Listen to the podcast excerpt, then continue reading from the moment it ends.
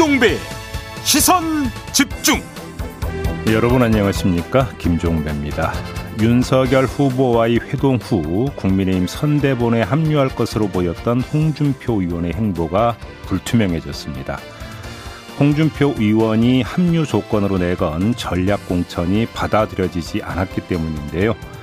국민의힘 선대본에서 직능본부장을 맡고 있는 조경태 의원 연결해서 관련 상황 자세히 알아보겠습니다.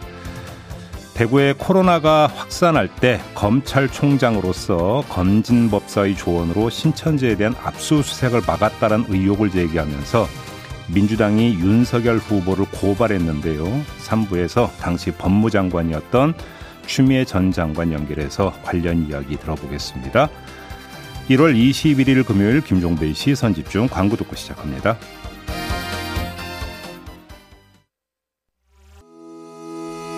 시선 집중은 촌철님들의 다양한 목소리를 기다립니다. 짧은 건 50원, 긴 건 100원인 문자 메시지 샵 8001번, 스마트 라디오 미니와 유튜브 라이브로도 시선 집중과 함께 하실 수 있습니다. 믿고 듣는 진품 시사 김종배의 시선 집중.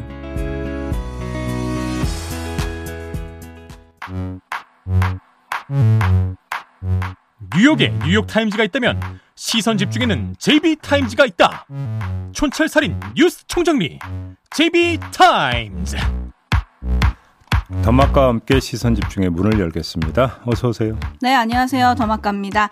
김민호 님이 한 주 동안 제 방만 듣다가 마무리는 생방으로 합니다. 라고 인사 보내주셨고요. 어, 예. 유세종 님이 코로나 예방접종 3차 접종일이라서 하루 연차 내고 느긋하게 시선 집중 기다리고 있습니다. 음. 모두 건강한 하루 보내세요. 라고 인사 보내주셨습니다. 네. 저도 이제 3차까지 맞았는데 아하. 1, 2차 맞을 때는 뭐 저는 뭐 전혀 뭐 반응도 없고 괜찮았거든요. 네. 근데 3차 맞고는 다음 날에 약간 뭐 몸살기가 좀 있더라고요. 음. 뭔 얘기 뭐 사람마다 체질에 따라서 전혀 다르기 때문에 네. 뭐제 얘기에 그 뭐 그 귀 기울이실 필요는 없고요. 아무튼 근데 3차 접종하시고 어, 사후 충분히 안정을 취하시는 게 좋을 것 같다. 이 말씀을 좀 드리겠습니다. 네. 그리고 위험한 댓글도 하나 올라와 있는데요. 음. 에미졸라 님이 더마까 얼굴 보일 때까지 금식합니다.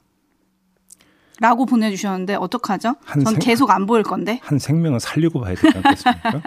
네? 어여 식사하세요. 아니 그러니까 이게 가장 좋은 방법이 빨리 코로나가 종식이 돼서 시선 집중이 공개 방송을 하면 더마카 얼굴도 자연스럽게 공개가 될 텐데 이 코로나가 안 도와주네. 저는 신비주의라서요. 그때도 가면 쓰고 나갈 거예요. AS 타임 가실까요? 아 가면이 있었구나. 알겠습니다. 자, AS 타임 가시죠. 네, 어제 이 시간에 홍준표 의원의 선대본 합류는 기정 사실로 봐야 할 것 같다. 그럼 합류 효과는 무엇일까를 짚었는데 네. 제 입이 틀리셨습니다. 방송 후에 전혀 다른 상황이 전개가 됐습니다. 네. 틀린 거 인정하시죠? 네. 홍준표 의원이 윤석열 후보와의 회동에서 대선과 함께 치러질 종로와 대구 중남구 재보궐선거에 최재형 전 감사원장 그리고 이진훈 전 대구 수성구청장을 각각 전략 공천해야 한다라고 요구했다. 음흠. 이 내용이 이제 알려진 건데요. 음. 원팀 기류에 찬바람을 몰고 왔습니다. 음. 오디오부터 들어보시죠. 당의 지도자급 인사라면은 대선 국면이라는 이 절체절명의 시기에 마땅히 지도자로서 걸맞는 행동을 해야 합니다. 만약 그렇지 못한 채 구태를 보인다면은 지도자로서의 자격은커녕 우리 당원으로서의 자격도 인정받지 못할 것임을 명심해야 합니다. 어떻게 후보하고 아, 이야기한 내용을 가지고 나를 비난하고 방자하다 그건 방작이 이럴 때 없다.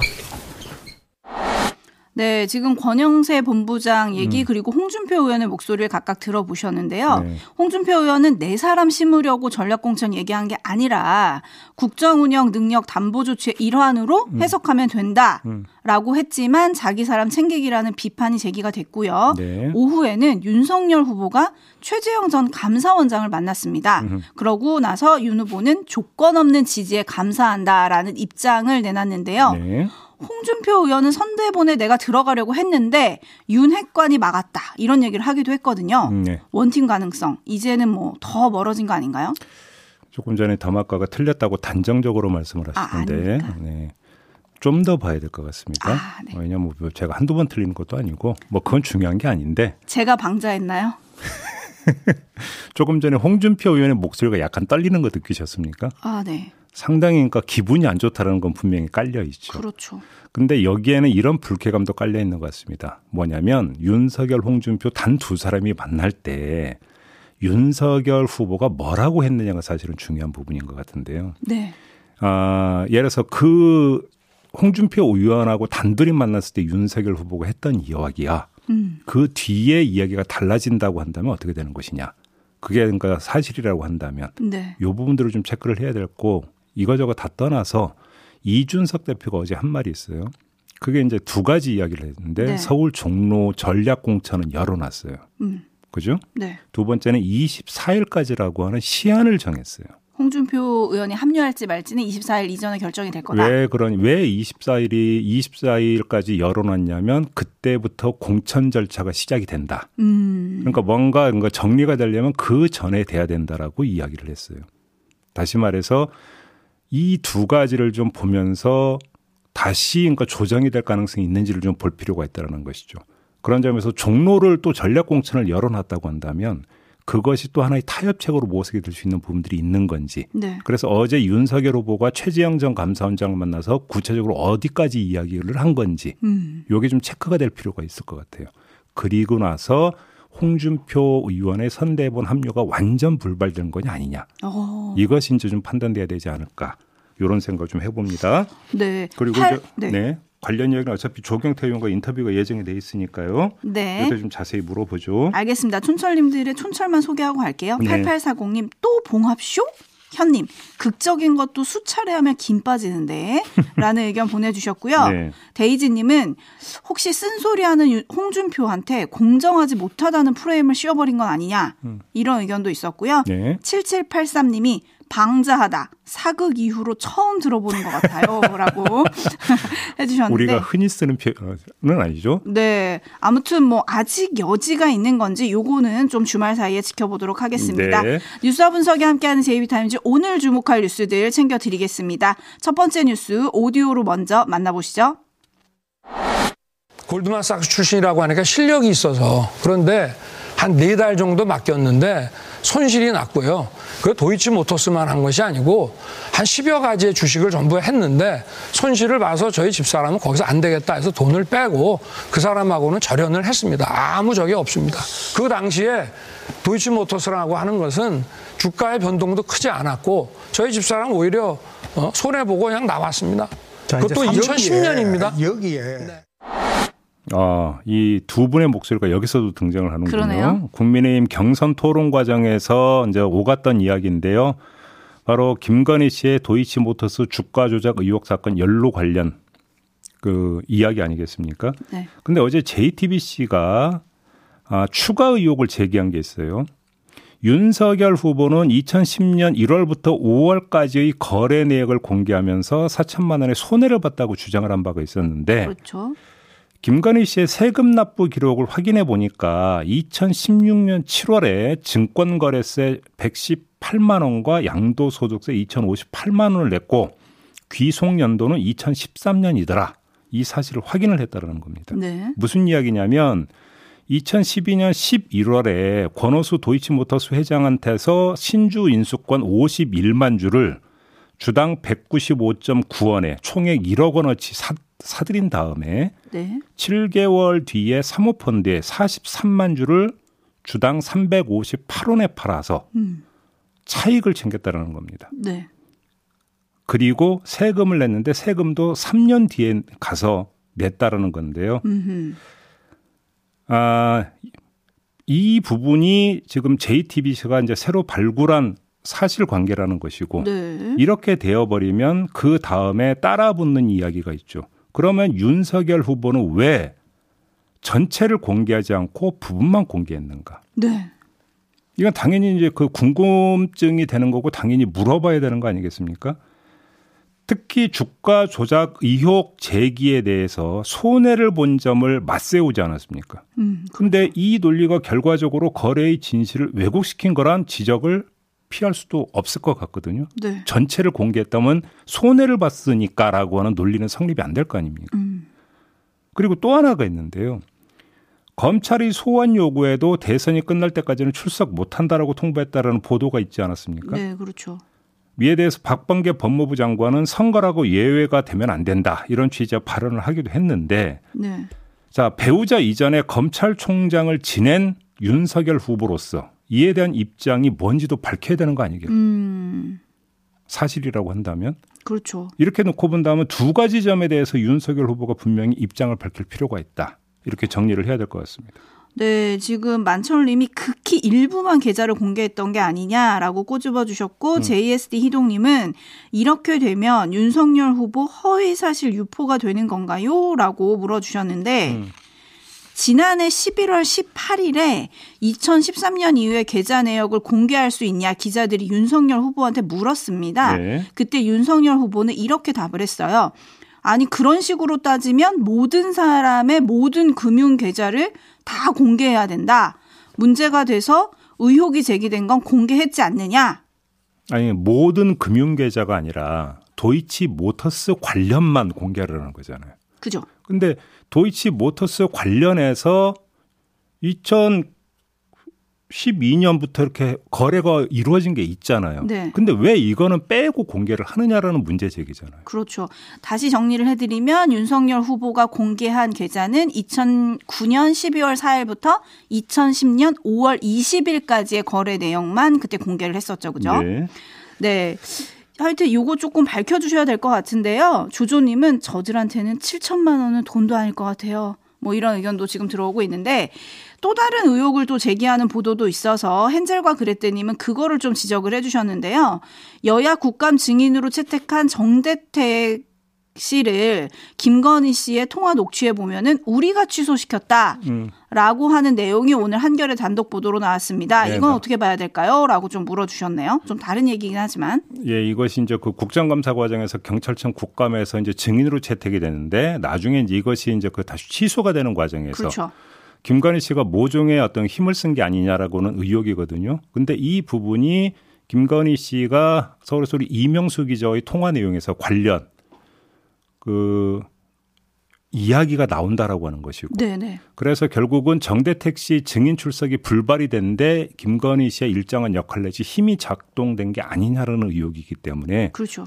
문제는 이거에 대해서는 취소의 주체는 의원들 아니겠습니까? 음. 그리고 만약에 국민의힘 의원 중심으로 거기에는 지금 한결 같은 박완수 의원을 또 이제 특정해서 보도를 하기도 했어요. 네. 그렇기 때문에 이분이 정말로 어떤 정대책 시 증인 채택 취소하는 과정에서 일정하게 역할을 했고 역할을 했다면 그 이유가 무엇인지를 밝혀야 되는 것이죠. 음, 그렇죠. 음. 또그 기사 제목에 보면은 김건희 씨 워딩이 우리가 취소시켰다라고 돼 있거든요. 네, 저도 요게 좀 궁금했는데 그래서 그 지금 말씀을 드리는 거예요. 8930님이 우리가 그 우리는 대체 누구랑일까요? 정권도 내가 잡는다더니 우리가 취소시켰다. 그 우린 누구냐? 뭐 요걸 조금 궁금해 하시고 계시고요.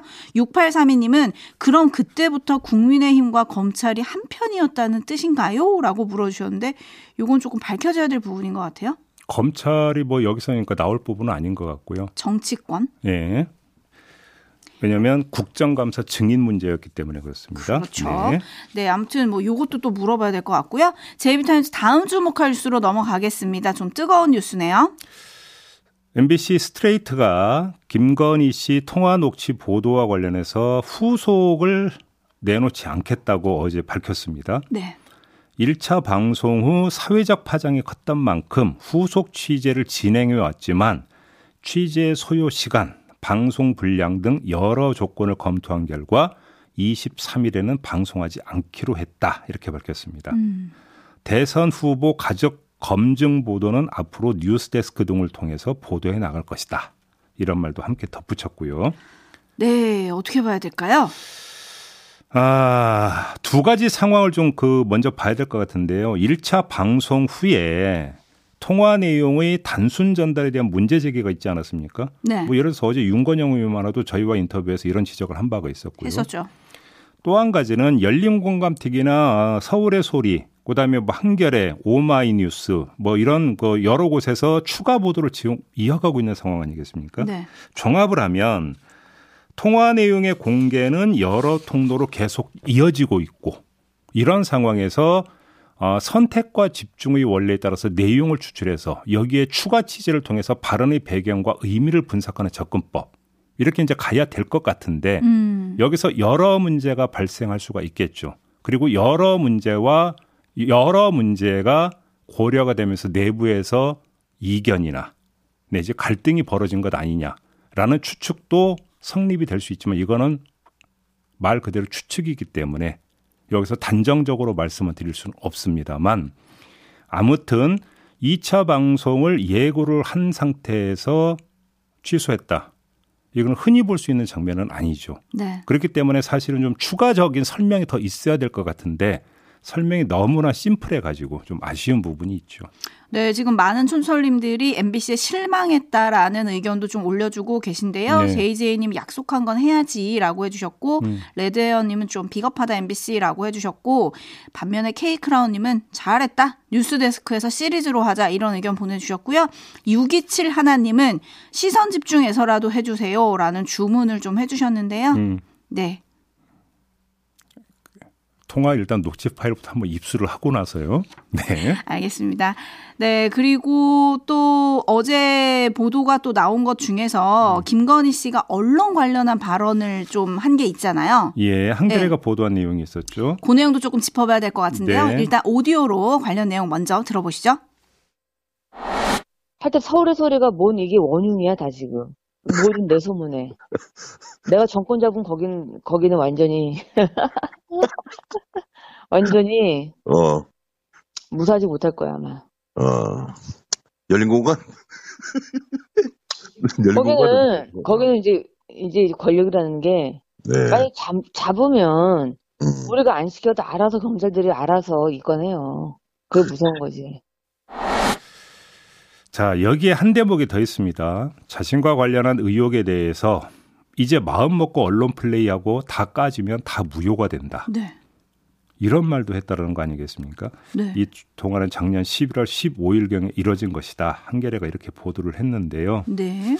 자, 한번 좀 짚어봐야 될 것 같습니다. 이 두 가지 사례를 통해서 확인될 수 있는 김건희 씨의 언론관. 이건 뚜렷해 보이는데요. 언론관. 네. 처음부터 끝까지 언론을 대상으로 설정해 놓고 접근하고 있는 거 아니겠습니까? 이 대상화의 방법은 두 가지인데 하나는 쳐버리고 하나는 공작입니다. 음. 그리고 이런 대상화 여부를 가르는 기준은 철저히 나 자신한테 맞춰져 있습니다. 나에게 부정적인 태도를 취한 언론을 경찰, 이게 경찰이라고 한 건지 검찰이라고 한 건지 약간 애매하긴 한데요. 아무튼 수사 권력을 동원해서 어떻게 행위를 한다는 이야기가 되는 거고요. 나를 향한 부정적 보도를 언론 플레이 이걸 공작이라고 본다면 이걸 통해서 무력화하겠다는 것이죠. 음. 자, 이 나를 중심으로 한 언론 대상화 이 논리를 나라고 하는 걸 권력으로 한번 바꿔놓아 봅시다. 그럼 어떻게 되는 겁니까? 이게 바로 권위주의적인 언론관이죠. 권력에 협조적이지 않고 비판적인 언론을 이렇게 손보겠다. 이거하고 다를 이야기가 아무것도 없는 거잖아요. 음. 자, 실체가 이렇다면 저는 언론이 먼저 나서야 되는 거 아닌가요? 음. 언론의 자유를 존중하지 않는 왜곡된 언론관이라고 비판을 해야 되는 거 아닌가요, 이거는? 왜냐면 그 가처분 그 신청이 들어왔을 때 법원이 판단을 내리면서 했던 게 뭡니까? 김건희 씨는 공적 인물이고 그다음에 이 사회 이슈에 대해서 밝힌 건 공적인 어떤 견해다라고 했기 때문에 이거에 대해서는 충분히 비판할 수 있는 거 아닌가요? 근데 나서는 언론이 거의 없어요. 네. 아니 예를 들어서 공수처의 통신조회를 놓고는 언론의 자유를 말살한다고 막 합창을 하지 않았습니까? 음. 저는 여기에도 분명히 문제가 있었다고 생각을 해요. 통신조회도 마구잡이 통신조회도. 근데 그때 언론 자유를 말살하다고 외쳤던 그 언론사들의 모습을 기준으로 해서 놓고 본다면 왜 이 언론관에 대해서는 침묵으로 일관하고 있는 겁니까? 그냥 개인의 견해이기 때문입니까? 근데 음. 공적 인물의 공적 견해라는 게 지금 법원의 판단이잖아요. 그다음에 권력을 쥘 가능성을 배제할 수 없는 인물이잖아요. 그렇기 때문에 이거는 오히려 언론이 유의해서 그러니까 봐야 되고 확실하게 입장을 밝혀야 되는 사안 아닌가요? 근데 왜 침묵을 하는지 저는 그걸 이해를 못 하겠습니다. 네, 존 월드님이 언론이 문제다. 제대로 하십시오. 역사의 심판이 있습니다. 라는 의견 보내주셨고요. 8389님은 이번 대선 후보가 누군가요? 아무래도 김건희 씨가 후보 같습니다. 이런 의견도 지금 들어와 있습니다. 네. 네, 그리고 뭐 MBC를 비판하는 촌철들도 좀 계시네요. 네. 네네. 자, 뉴스와 분석이 함께하는 제이비타임즈 다음 주목할 뉴스로 넘어가겠습니다. 어떤 뉴스인가요? 한국은행 보고서가 나왔는데요. 코로나 시대 재택근무 현황을 정리한 보고서예요. 2019년 그러니까 코로나가 그 퍼지기 전이죠. 네. 2019년에 9만 5천 명이었던 재택근무자가 2년 뒤에는 114만 명으로 늘었다는 거고요. 네. 어마어마하게 는 거죠. 네. 근데 보니까 고학력일수록 재택근무 비율이 높았다는 겁니다. 네. 대학원 졸업자의 경우에는 16.5%가 재택을 했다라는 거고 네. 고졸 이하는 1.2%에 그쳤다고 합니다. 그리고 상용직이 7.1%, 임시직이 1.7%, 일용직은 0.1%였다고 아. 하고요.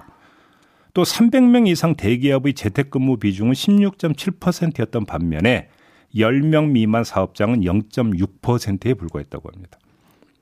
또 한 가지 재택근무자의 임금 상승률이 2020년에 11.8%, 21년에 8.2%였지만 비재택근무자는 4.0%와 2.7%에 그쳤다고 합니다. 완전히 대비가 되는데 왜 그런지는 알 것 같습니다. 뭐 아주 쉽게 생각할 수 있는데요. 생산직과 사무직 가운데 재택근무가 상대적으로 용이한 쪽이 어디겠습니까? 뭐 이건 답을 안 내려도 사무직. 뻔한 거잖아요.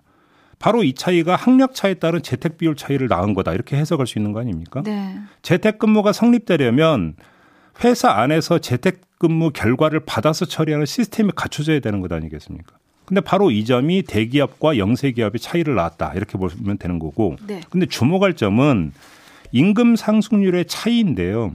대기업에 다니는 고학력이니까 임금이 올랐다 이렇게 쉽게 생각할 수 있지만 거꾸로 코로나 시대 각종 위험과 제한을 무릅쓰고 출근해야 했던 노동자들이 이중구, 삼중구에 하나의 고통이 더 추가됐다. 음. 그런데도 보상은 별로 없었다.